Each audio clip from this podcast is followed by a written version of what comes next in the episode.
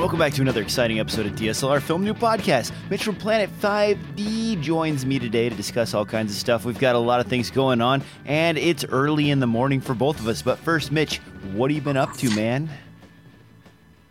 I'm doing all sorts of great stuff, DJ. Thanks for having me on yet again on another wonderful episode of the DSLR Film Noob Podcast. I'm so thrilled to be here. It's Friday. I've got uh, a week and a half till my hernia surgery. Woohoo! Oh my gosh, really? Oh, yeah. It's been working on it for a while. It's my second one too, by the way. So I must be prone. You gonna do the show Yeah. from the bed, like just like this, laying down? No, the surgery's on Monday, the 28th. So I should be plenty fine by Friday. How long does it take to recover from something like that? It's only a couple of days. Oh, Well, best of luck, my friend. Going under the knife is always scary. Yeah, well, this one's not too bad. So On my end, I've continued than kidney stone. to be Sorry. editing off and on. Um, almost done though. The window of opportunity is approaching.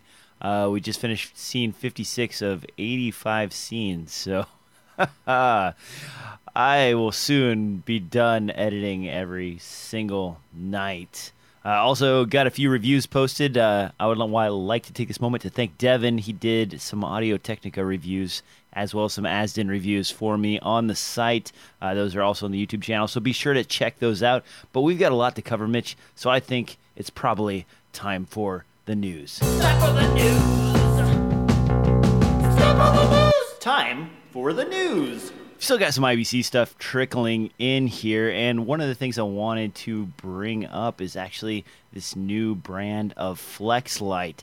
This is the Brightcast, and it's basically a flexible LED light, but the take on this is actually it's got a wireframe around it that allows you to hold the position as you flex the light. Now, the pricing on this looks to be about $200 US and $199 in Europe. Uh, that's not a bad price with an adjustable uh, color temperature of between 3200 and 5600 and compared to some of the competition out there the flex options are in the $1000 range this looks pretty affordable mitch what do you think about flex light led systems Uh, well, I still have the one that I have from Westcott.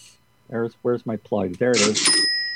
Uh, it's it's awesome. It looks very similar to the one that's in the picture in the show notes. Uh, I guess this is where I put on my defensive manufacturer's hat and say, well, ripoffs are bad because this looks like a ripoff, right? Yeah, it could be Uh, actually. Um, not sure how much IP is behind something like this.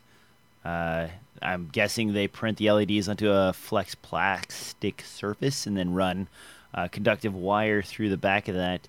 Um, not 100% sure how this compares to the Westcott because I haven't seen it. Mitch is holding that up right now. I'll select him. I'm pulling up the box. Um, Now, does the Westcott unit use a wireframe to hold its shape? Uh, well, no, and that's what maybe potentially curious about that because I mean it's bendable, right? The Yeah. whole point is it's flexible and bendable, and I mean it, it looks it looks almost identical from the picture that you have there in the show notes. But so you can put it inside a frame if you want, but obviously when you want it bent, you want it to bend and hold its shape. So I, I just assume they're using the same kind of technology in there, but I since I don't see any video to know, Yeah, uh, but it's cheaper because the other one, the Westcott's about five hundred bucks. So I think yeah, the one I have linked to in the show notes from Westcott was a thousand dollars. I was looking around to see if there's any cheaper models, but that's the one by one square here with like a, a little stand and plate. Uh, the flexible technology is sort of interesting. I do like the idea that you can bend it around.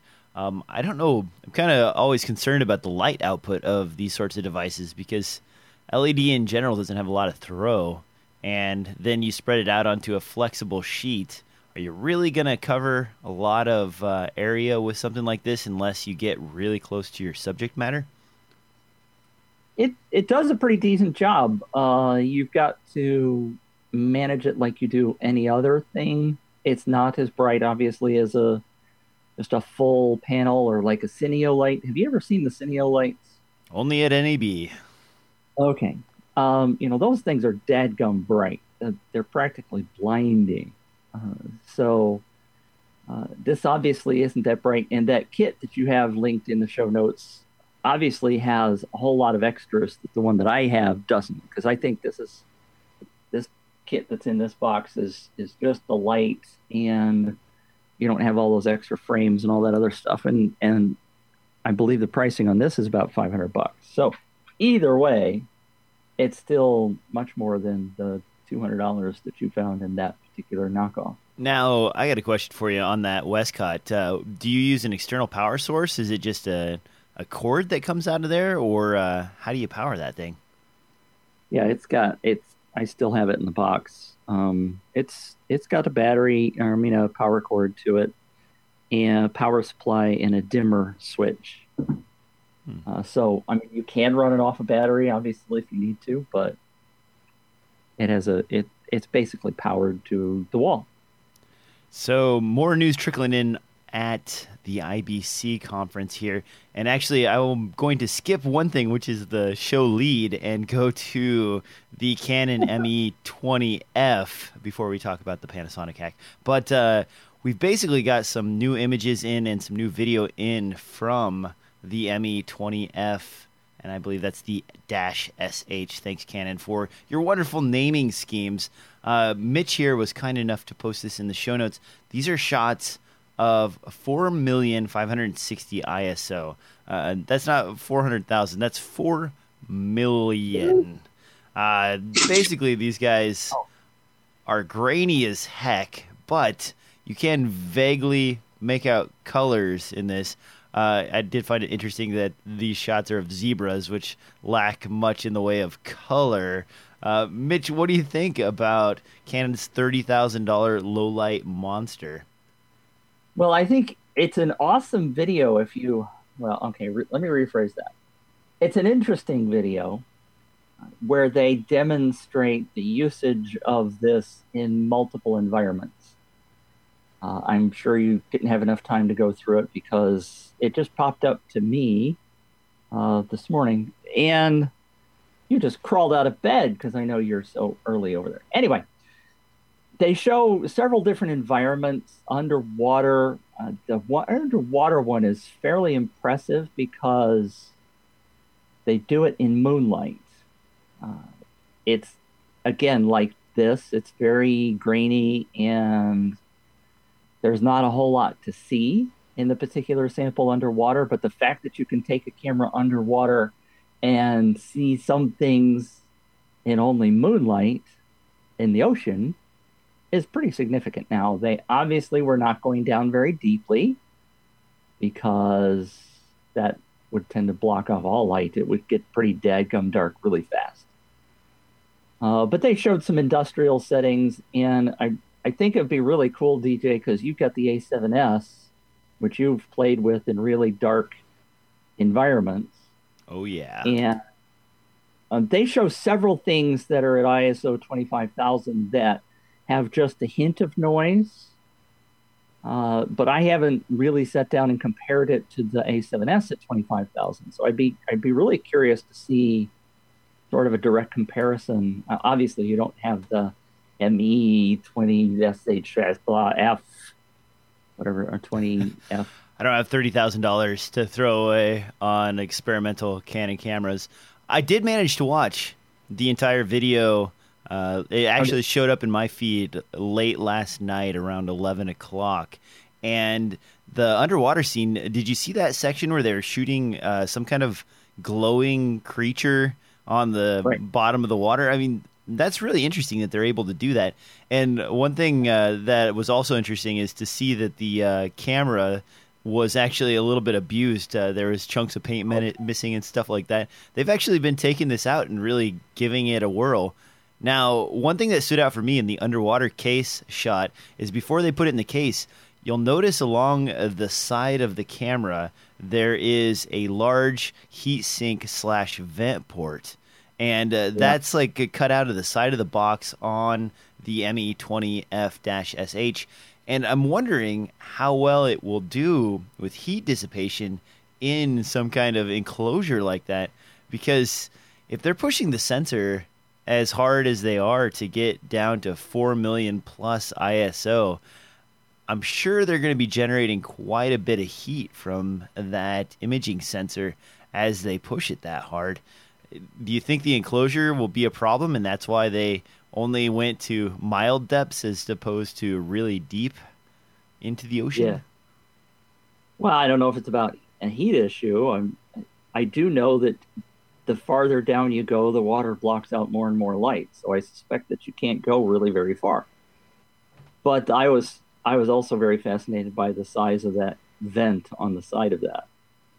Uh, the Um, reason I bring that up is actually the C100 and C300 both had fan assist cooling built in, Right. and those aren't nearly as low light a beast as this particular guy.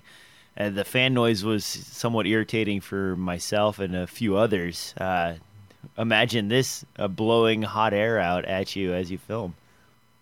Yeah, and and I was wasn't. Have you seen the the F5, the Sony F5 that was announced last week? Didn't it have a fairly significant vent on the side as well? You know what? Now I got to bring up a picture to find out the uh, Sony FS5. I looked at the camera, but I don't remember seeing a huge vent on there. Maybe I'm confused. It's quite possible that I'm confused. Really surprised? Yes, it's true. Okay, I'm looking right now, and I'll share my screen with you guys so you can get an idea of what this looks like here. I am not seeing a big vent Okay. on this guy, so apparently Yeah, they've managed to keep cooling somewhat under control. Oh, hold on. What is this right here? Is that Say, a what is that right there? Looks like a fairly big vent opening. Yeah, that could be, Mitch. That could be a vent opening. Um, I'm not 100% sure. It looks like that might be a battery adapter of some kind, though, because here it Oh. is without that particular unit. And if Right. there's going to be a vent on here, usually it would be in the sensor range back here. Right. So I'm guessing no major vent on the FS5. Cool. Ah, cool. Bad pun. uh, I was just, by the way, throwing in numbers because I was con, con, con, not concerned. Oh, it's it's Friday, isn't it? It is. Four hundred two thousand is the ISO highest ISO on the Sony F. God, I'm sorry, the A7S, right? Four hundred two something. Yeah, uh, 400,000 range is where you cap out on the uh, Sony A7S. So if you if you start doubling, right? Because ISOs double with one stop, right? So 402 would go to 804, and 804 would go to 1.6 million, and then that would double to uh, 30, 3, 3 million 200,000, right? Okay. So 4 million, I'm trying to get to 4 million five what they're doing. And so so that's like one, two, three and a half stops more than the A7S, really. Because what what blows my mind is I mean we we suddenly start talking about 4.5 million ISO, which seems like an incredibly big deal, right? Because it's such a huge number, but the way the ISOs double with every stop, we're really only talking about three and a half stops more than the A7S, right? Very true. Uh, also, I would argue that the A7S, while really good in low light, and I looked to find the top ISO, it's uh, 409 600. Uh, so it's um, it's not really good up to that level. I would say it's Right. good to you know somewhere in the the 100 ISO or 100,000 ISO range. After that, it just falls apart. And I'm guessing uh, the ME uh, 20F is the same way, where it uh, it probably has the maximum of four million and some change, but in reality, maybe half of that ISO, so one stop lower than that would be where it's not so grainy, or you know, however many stops below that. Uh, I guess I wonder, you know, even though they provide these maximum numbers, are they really realistic out in the world shooting? What would you want to shoot besides these wildlife scenes or maybe a possible reality show that you would want to push it that far with only moonlight? I I think that's very true. Security would obviously want to have something that is uh, shooting at night for security purposes. However, I tend to think, based on what I've seen with this, if I could use a night vision thing, there's a lot less noise in most of the night vision video that I've seen, even though it's a green color, right? Yeah. Than than what you see here. So they did say in the press releases that they were looking at some extreme usages like nature people who are out there trying to study zebras or whatever so that they could get some non night vision video of these creatures in real life.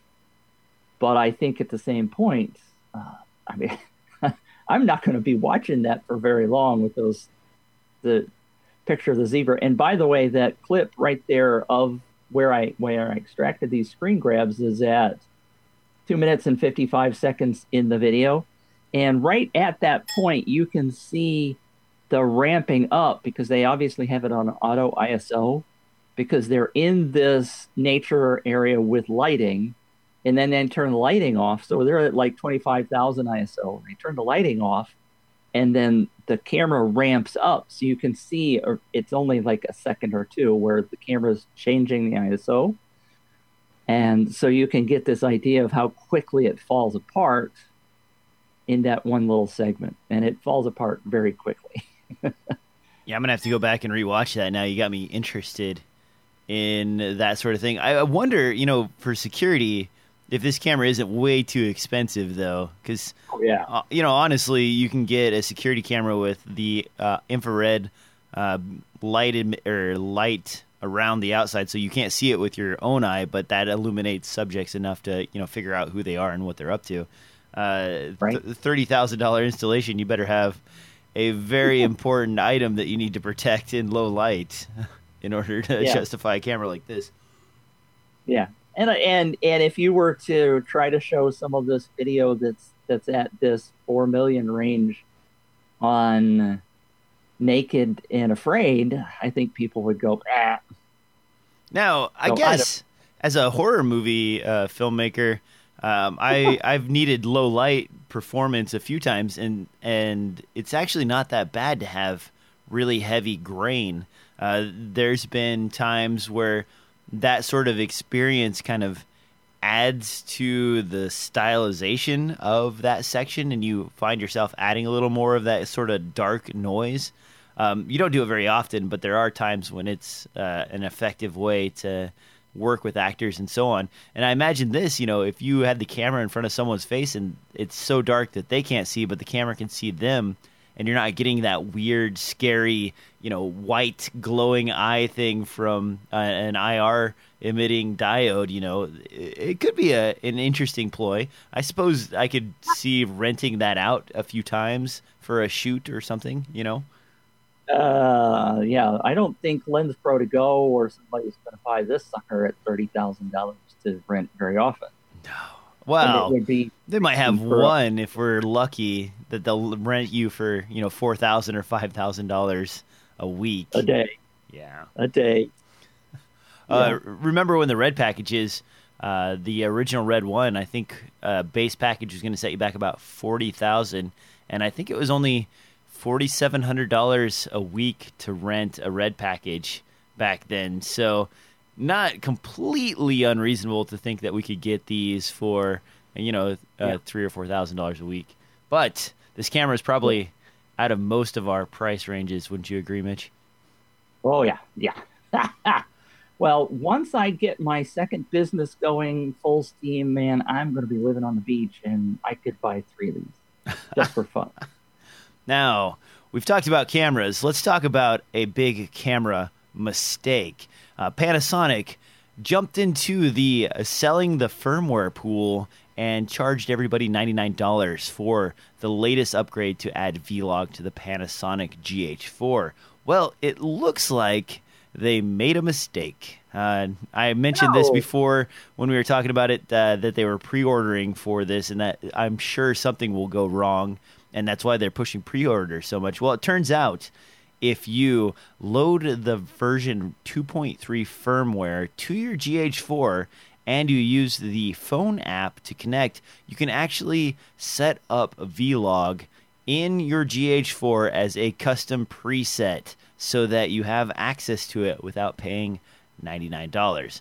Now, in a Panasonic statement, they did mention that they would be removing this uh, from the cameras. Any cameras that are sent in will have it removed, and a Vlog workaround would be sort of clamped down on. Mitch, what do you think about charging for firmware? I know we've talked a little bit about this, but also this big mistake Panasonic has made in selling their firmware and yet giving it away for free. Well, I went on a tirade. What was it? Today's Friday, Mon- Wednesday. When I heard about this, somebody pinged me on Facebook, sent me an instant message, uh, and said that I really needed to post it very quickly. And I did a little bit of looking into it, and I have a problem with ethics on this one um, because mainly people were jumping in and saying, "Oh, we're getting this ninety-nine dollar thing for free. It's great. Let's go. Basically, go get this." And and I put a word of warning uh, over on the GH4 Facebook group and said, ethically, this is not the right thing to be doing. Uh, if you walked into a camera store with the ninety-nine dollar camera lens sitting on the counter and there no was nobody was watching it's right by the door, are you going to put it in your pocket and walk out? The answer is no. Nobody's going to do that. I don't necessarily agree that Panasonic should be charging for this firmware. I think, you know, the precedent has been set that they should be giving it away, but they made the choice to sell it. And if that's the choice that was made, you have to honor it as an ethical, honest person. You have to put on your honesty hat and say, okay, they've made a mistake. I'm not going to go get it because I'm I wouldn't go looting if the somebody broke in the window of the store down the street. So why is it okay? Why is it okay for people to go, "Oh, now I can get this for free. Panasonic is giving it away now." It's just not right. Don't do it. Now, as DJ pointed out, and uh, No Film School has posted about it, I refuse to post about it on Planet 5D because I just, I don't think it's right. It, yes, it's a mistake. Is it a news item? I don't, I, I don't know. I still don't think I would post it because it bothers me that the, the mentality of people today is that, oh, if I can get it, if I can get it for free, then I should have it. And it's just not right. It's just like stealing music. It's just like stealing other stuff that people. Panasonic obviously thought they needed to get some money out of this, and so they're charging for it. You should either pay for it or not use it. Now, Now- if if you're gonna if you're gonna pay for it and it hasn't been delivered, and this gives you the opportunity to to try it out, that's okay. And and you've paid for it. And That's fine. You're going to pay for it. That's great. Go ahead. I But- see. I think a little bit differently about this one. Since people aren't breaking in and hacking the camera specifically, Panasonic actually released this to the public, handed it out to everybody, and then slapped their forehead when they realized that the gift bag they sent out also ended up having uh, some higher ticket items in the gift bag, and they can't, you know, no takebacks. So, as opposed to being a theft sort of thing. This is more like I downloaded all the stuff Panasonic gave me, and I just so happened to get this extra stuff that they didn't intend to give me, but they gave me anyway. You're not stealing from them. You're benefiting from, uh, you know, this is like when you go to the the Walmart machine that hands out dollars, and you get like five bucks extra that you're not supposed to get, but it gave it to you. Do you go up to the clerk and say, "Hey, this machine gave me five extra dollars," or do you say, "Well"? Yeah. I got five extra dollars out of this machine. Thanks, machine. I, I don't know if it's right. I'm I'm not trying to to If- justify if stealing Walmart- from anybody, but when the company messes up and gives you extra stuff, I mean, that's kind of their fault, right? Shouldn't they have had a little more Q uh, quality control on that? Uh, yes, absolutely. They should have a little bit more quality control. Um, if the machine at Walmart gave you $99 versus five, wouldn't you be a little bit more wanting to go over and hand it in? Yes.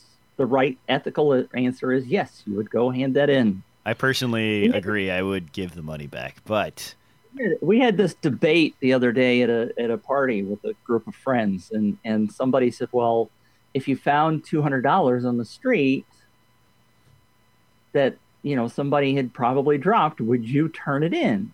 You know, I mean, it, there's all sorts of scenarios, but I'm like, and he's like, "Well, if it's two hundred dollars, I'm keeping it."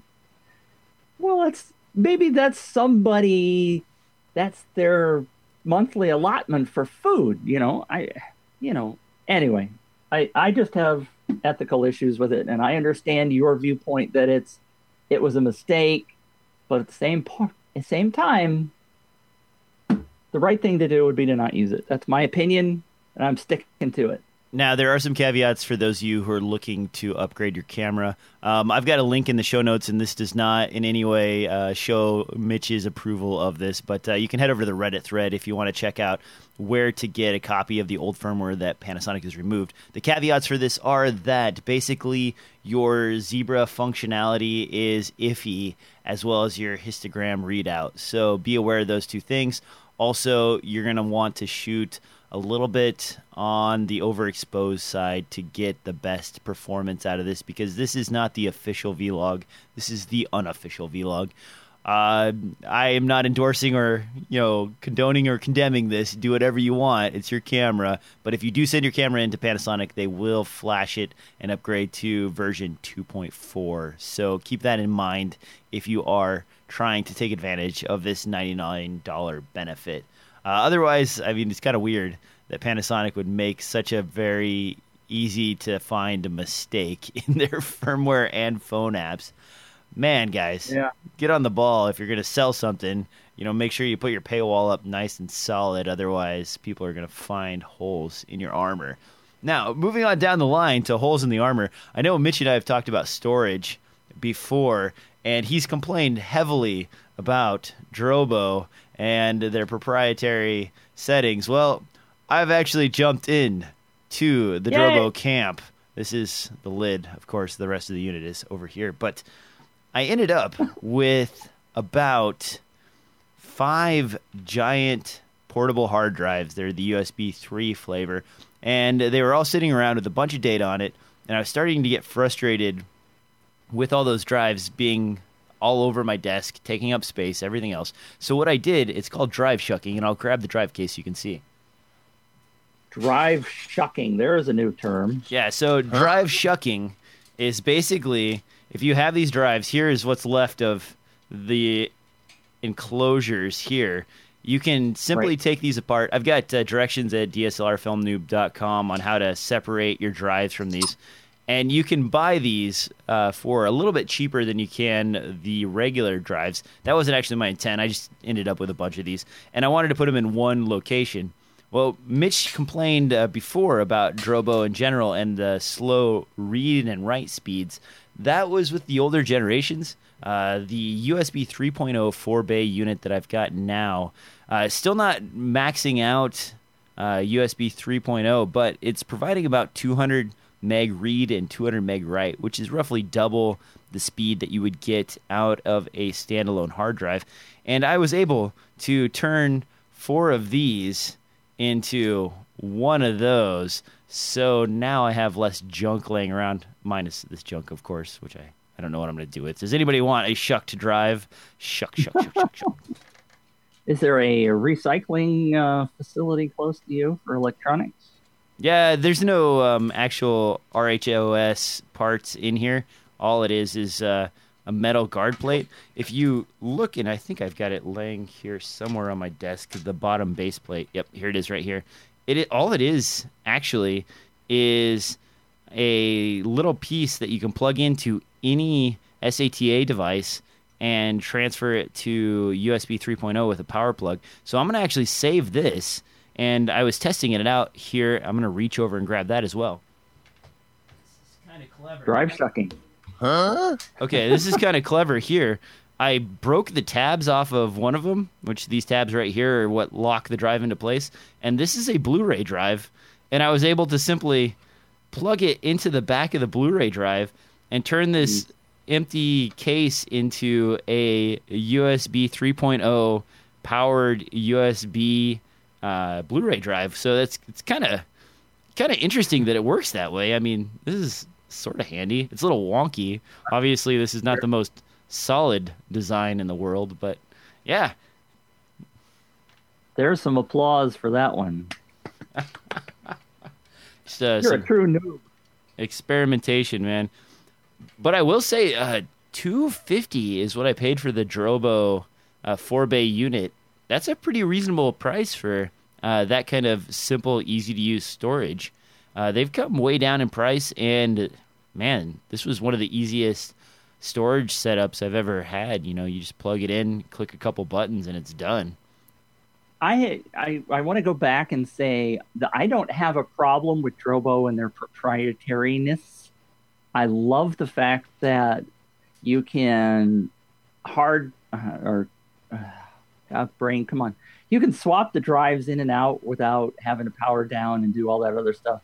And all the times that you've talked about NAS storage and and uh, all the other fancy, uh, my words are not coming to me today uh, things that you have to set up to do raid and all that other crap.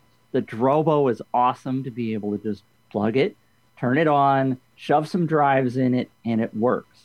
Now the two that I have, and and I have one sitting here on my floor that I had up on eBay, by the way. Uh, and turns out I lost the power cord. I cannot find a dang power cord for the thing because it's been in my room for a long time unused. And the one thing that drives me the most bonkers, two things. Sound, the fan sound of the Drobo. I don't know what your new one is like, but the old ones are, are loud. And the fact that if you don't have the right frickin' power cord, they don't work. And it's kind of amazing. You can you can get it to power up, but if it's not the exact ampli- uh, uh, amps if it's not 6.6 volts, which is the one the one I have on the floor uses, if it's 6.4, it just constantly cycles with power. You have to have the exact right cord.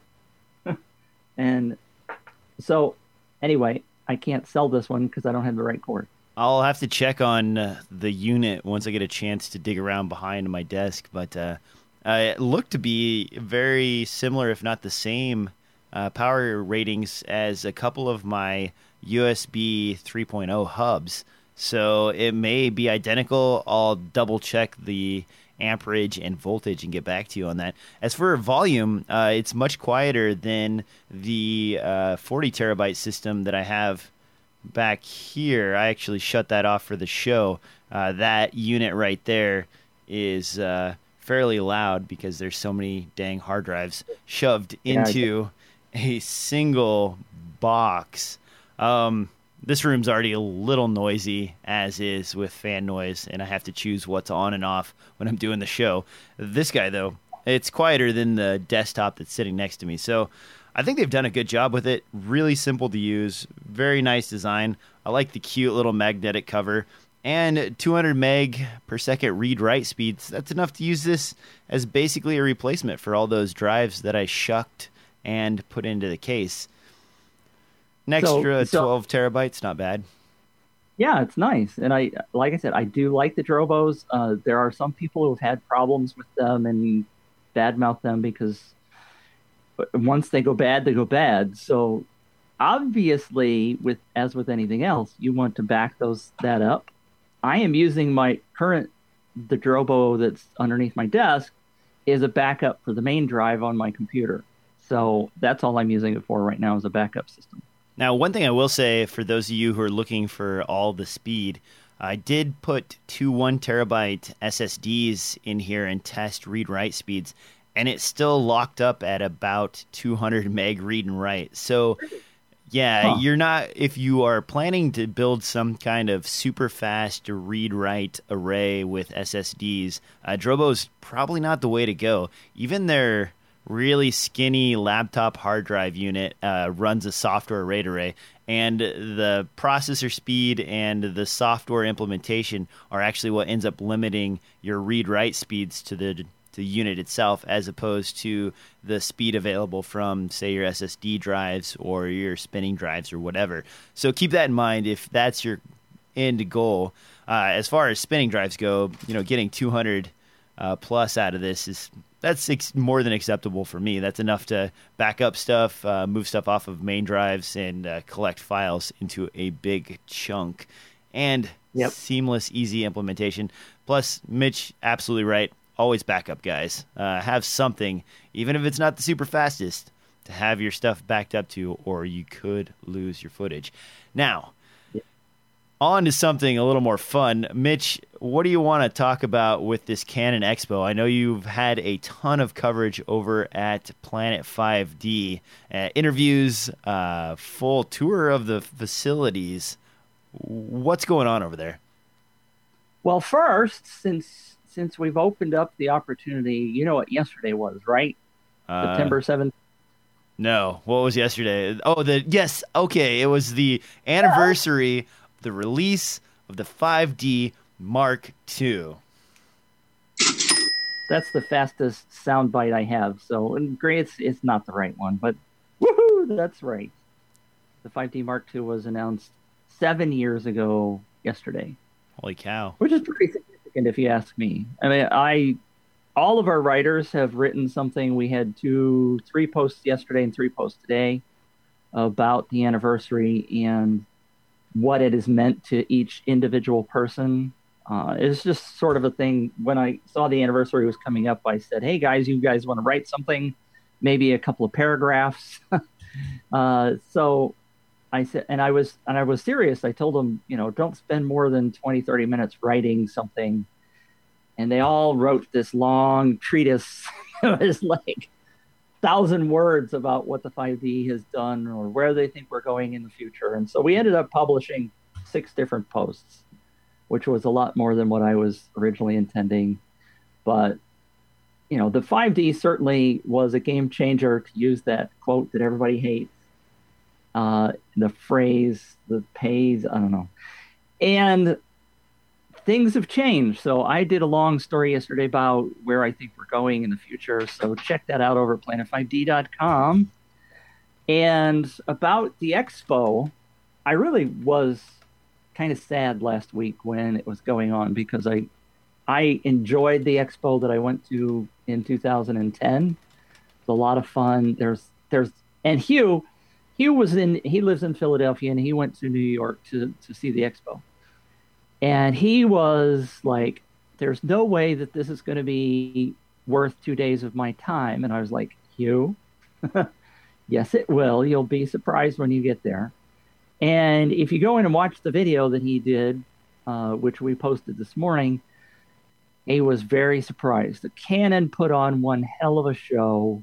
There was a whole lot of technology there from the 4 million sensor, the camera body was there.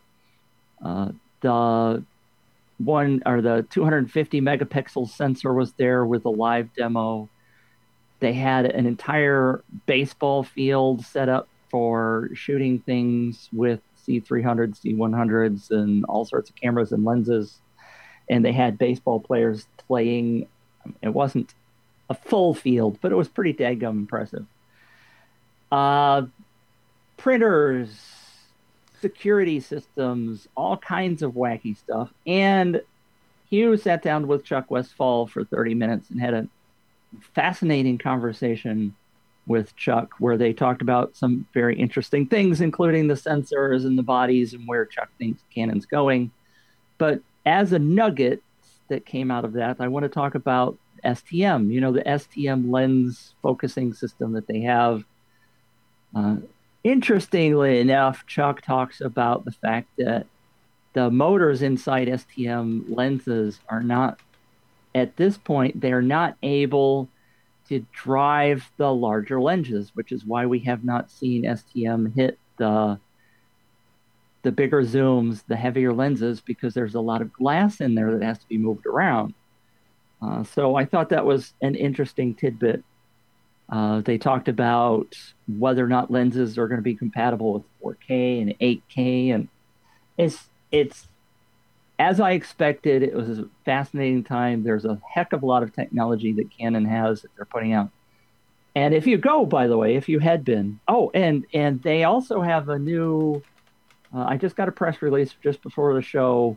They actually have an online version where you can see some of this stuff, and I will post that on Planet 5D, of course, and we'll I'll add it to the show notes uh, because I haven't, I don't know exactly where the link sends us yet. I was too busy prepping for the show, but Canon spends a boatload of money on that expo. They rent the entire Javits Hall for, you know, two days of exhibits, but they also have to do a heck of a lot of setup and hiring people like baseball players. They had real life baseball players there to do this baseball thing. Wow. They spend a lot of money on it, and they do. Uh, they also do it in Paris, and they've added a version for Shanghai this year. So they're Huh. doing it in China, and so they're taking this show to Europe and beyond, and it costs them a boatload of money to put this show on. I don't know. It's a lot. Anyway, I wanted to address two things uh, with uh, that particular round of conversation. The, first of all, the 5D Mark II, I'm looking on eBay right now, still fetches in the $800 range and is still advertised as a good filmmaking tool. Uh, Magic Lantern has opened up tons of features for that camera, and I know people are talking about how the trend is away from DSLRs as a general rule for filmmaking, but the 5D Mark II is still a very valid tool for you guys to film on, and it works great. Also, on the STM motors, uh, for those of you not familiar with the technology, that's a stepper motor. Uh, before Canon's lenses used USM, which is ultrasonic motors. Uh, basically, one is a step controller similar to what you see in motor drivers for industrial applications. Uh, because it has to energize two coils in order to move the shaft from one position to the other, or move the lens in this case from one position to the other, it takes quite a bit more current to accomplish that, and therefore more windings. And more windings means more space. So they may be dealing with a physics issue if they want to move STM to bigger glass, which would give you, uh, you know, better f stops. You're not going to be dealing with f2.8 if you can move a lot of glass. You'll be able to crank it down to f1.4 or something sexy like that. I knew you knew something about this technology. Gosh, you know everything, DJ. Absolutely everything. Motor drivers are my forte, man. I can tell you about Yeah. PWM and STM and all the other fancy M's that are out there. Now, something I do not know as much about, but is very interesting, is the Genius Variable ND filter. This is, let me show you guys what they're doing here. They're basically using the same technology you probably are familiar with in your calculator that shows you the numbers in order to make translucent or less translucent a layer, thereby giving you a variable ND filter that is 100% electronic. Now, we've got some pictures here in the show notes. These are prototypes, from what I understand, Mitch. Is that correct? Right. This was coverage from um, newsshooter.com, which used to be DSLR News Shooter. Dan Chung and his crew did a, an amazing job, like DJ said before the show. I mean, they've got thousands of posts, I swear, about IBC, and this was shown by Genus. It's Genus, by the way. Oh, Janice, I'm sorry, not uh, Genius. not genius. It is genius, but uh, I do think it's fascinating. And, and, and Dan Chung pointed out in the video where they do the demo and the interview, you know, this technology is brand new to the Sony FS5, uh, which was just announced last week. But the ability to add an external unit uh, like Aputure and Metabones and some of the other guys have done uh, is going to be fairly cool. It's going to allow you to have a variable ND for DSLRs and mirrorless that was not available before. And this is going to be pretty significant technology. Uh, I don't know the pricing yet of, of this from Genus, obviously. Uh, but the it by the way, it's not just a variable ND because it also does all the other electronics of these adapters, like the Metabones and the the one from Aputure.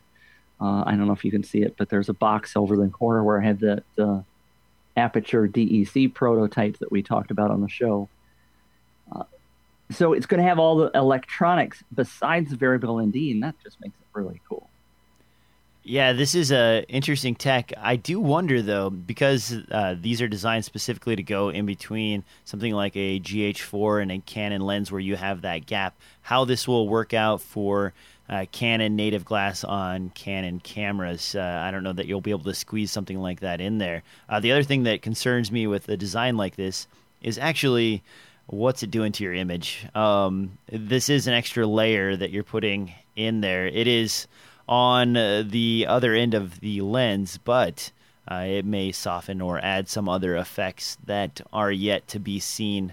Uh, I would like to see something like this actually manufactured and added to the chip layer. Uh, that would be really nice to see.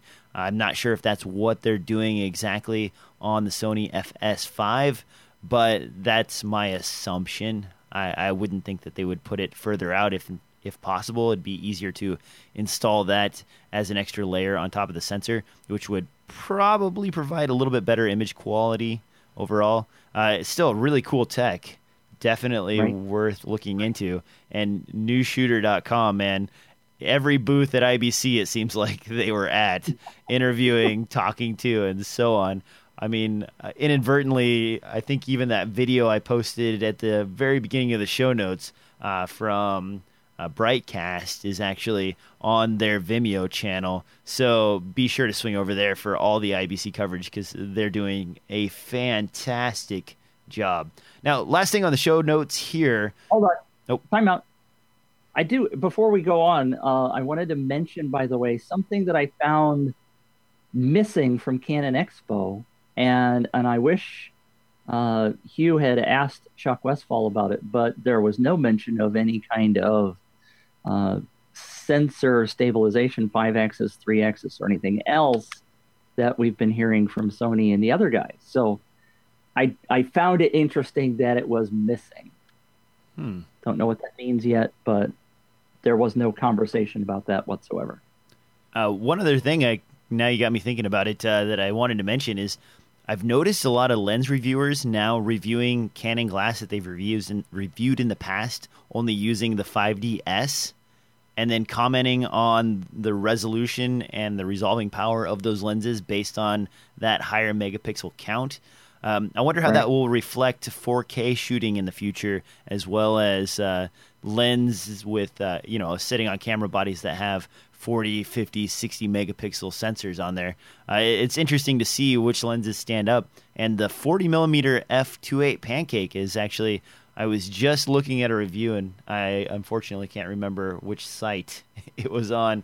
Um, hold on. Dang it, DJ. I should have written this down. I didn't even know I was going to this place. Uh, thedigitalpicture.com has a nice review using uh, the 40 millimeter f2.8 Canon Pancake on the 5DS. So swing over there and check that out. I'll see if I can't get that into the show notes.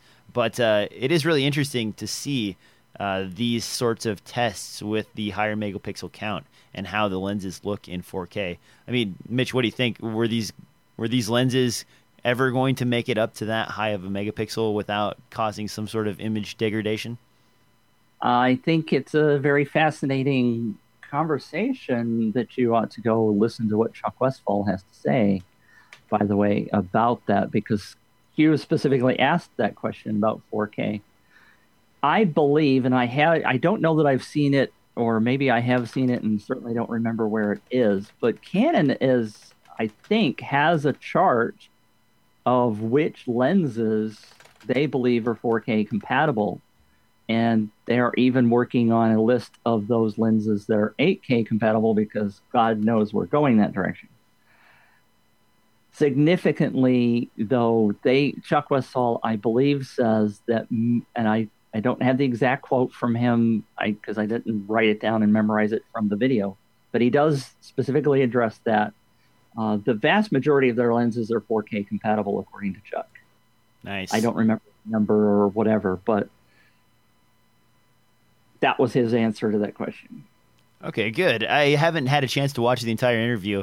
Um, I got like 15 minutes in and was just mesmerized by the uh, uh, expo center and all the cool stuff they had there. So then I had to go do something else.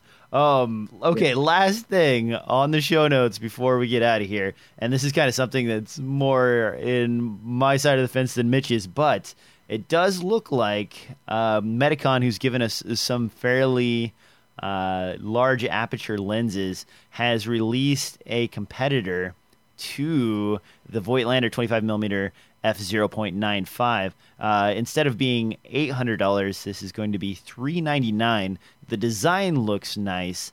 The packaging looks beautiful. Uh, but I'm not sure if this will stand up to the quality that you get out of something like the Voigtlander 25mm f0.95.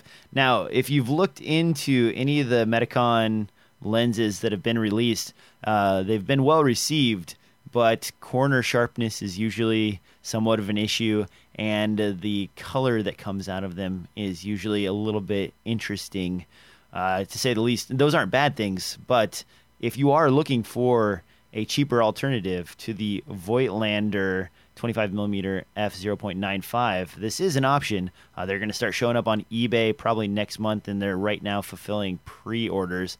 I've always been really attracted to their Sony 50 millimeter lens. I don't know if you've ever seen that, Mitch. no, I, I frankly have never heard of Mitakon. I apologize. Okay, well, I'll I'll, sh- I'll bring this up real quick. It's really super sexy. Uh, Mitakon sells a Sony E mount lens. It's manual focus, of course, but this guy is a full frame 50 millimeter 0.95 f stop lens for about 849 and uh, I mean the the Sony A7S can already shoot in the dark. Now put an f 0.95 aperture lens in front of it, and my gosh, you can just put the hairs on someone's forehead in focus only and leave the rest of their body out of the equation. It, it's really sexy. Uh, fun lens, kind of on my want but no don't need list. Uh, and th- the same complaints were common with other lenses of this ilk. Uh, the infamous Canon 50 mm f 1.0 had issues with both focusing as well as sharpness in the corners. I think part of the problem is getting down to uh, that large of an aperture opening. You, you tend to get to the very edge of the glass, and it's probably hard in the manufacturing process to get things as high a quality with uh, that many elements, and then on top of that, trying to squeeze it into a price factor of three ninety nine or eight forty nine, and so on. What's the fifty millimeter f one O run, Mitch? Isn't that like five thousand dollars? Uh, yeah, sure. Yeah, let me look that up. No, I don't have a clue. I I am curious though. You know, you mentioned that the box that this comes in because it's a fancy leather box. Uh, are you gonna if you bought this lens, would you keep the leather box or would you like pitch it? Uh, is it useful in any form? No, I, I I would keep the box simply because it looks nice, and I'm showing the box right now for those who are watching the video.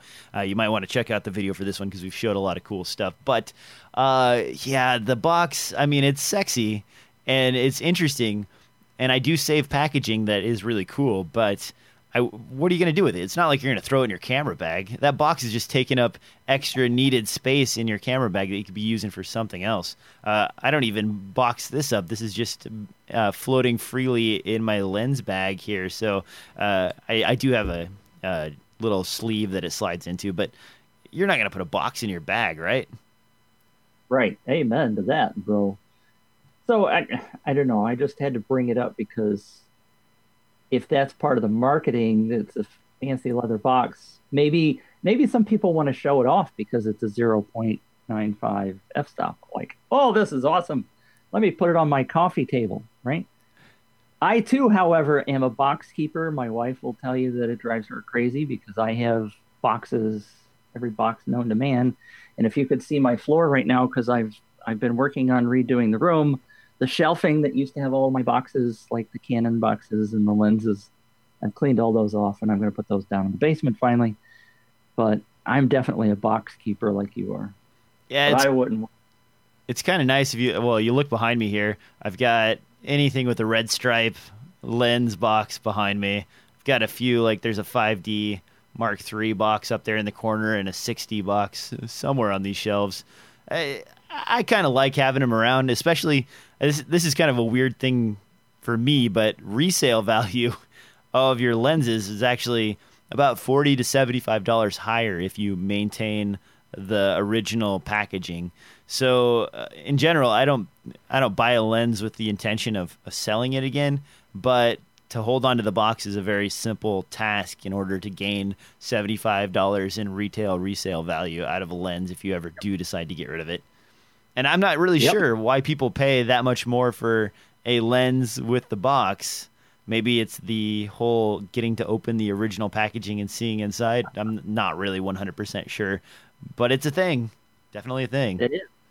Well, and it and it. I mean, if you go on eBay and you see somebody that's got the original packaging, you're like, oh yeah, that's I true want, I, I want that. I do. I would rather have the original packaging, which is why I save everything. I'm like you. I, I have boxes. I mean, I have boxes in the basement from VHS uh, players and stuff. It's it's bad. I need to throw some of those away because you know the the device is gone now, but I still have the box. So that's bad.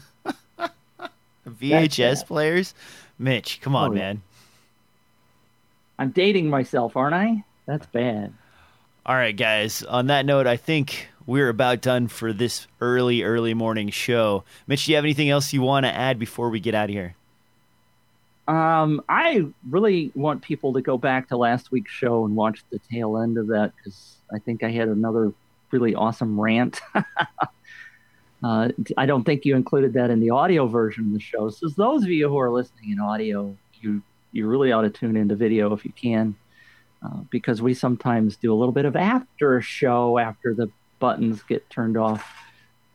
Uh, so anyway, I had a good rant. I don't think I have another good rant in me other than the one I already did with the uh, Panasonic GH4 and being ethical thing, and I don't think I really ranted on that too much. But anyway, long story short, uh, we Moral do from the story: Don't shoplift. Right?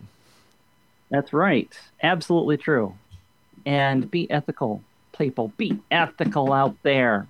While you're being ethical out there, Mitch, tell people where they can find you.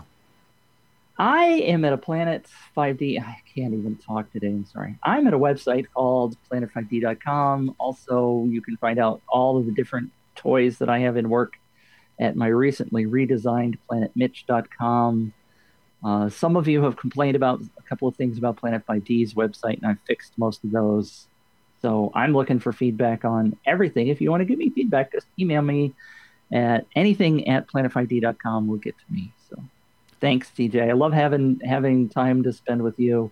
You teach me something every week we have this show. So you people out there, tune in, rate the show on SoundCloud, on iTunes, and every other place you can go. Tell your friends about it because we have fun and it's awesome. And thanks note- for watching. On that note, guys, you can find this podcast anywhere podcasts are distributed, including iTunes, SoundCloud, and so on. Push the like button because you like it. And also, you can find me over at DSLRFilmNoob.com. You can tweet at me at DSLR. I can't talk either today. This morning is just one of those mornings. I think I'm going to call it an end to episode 53 of the DSLR Film Noob podcast.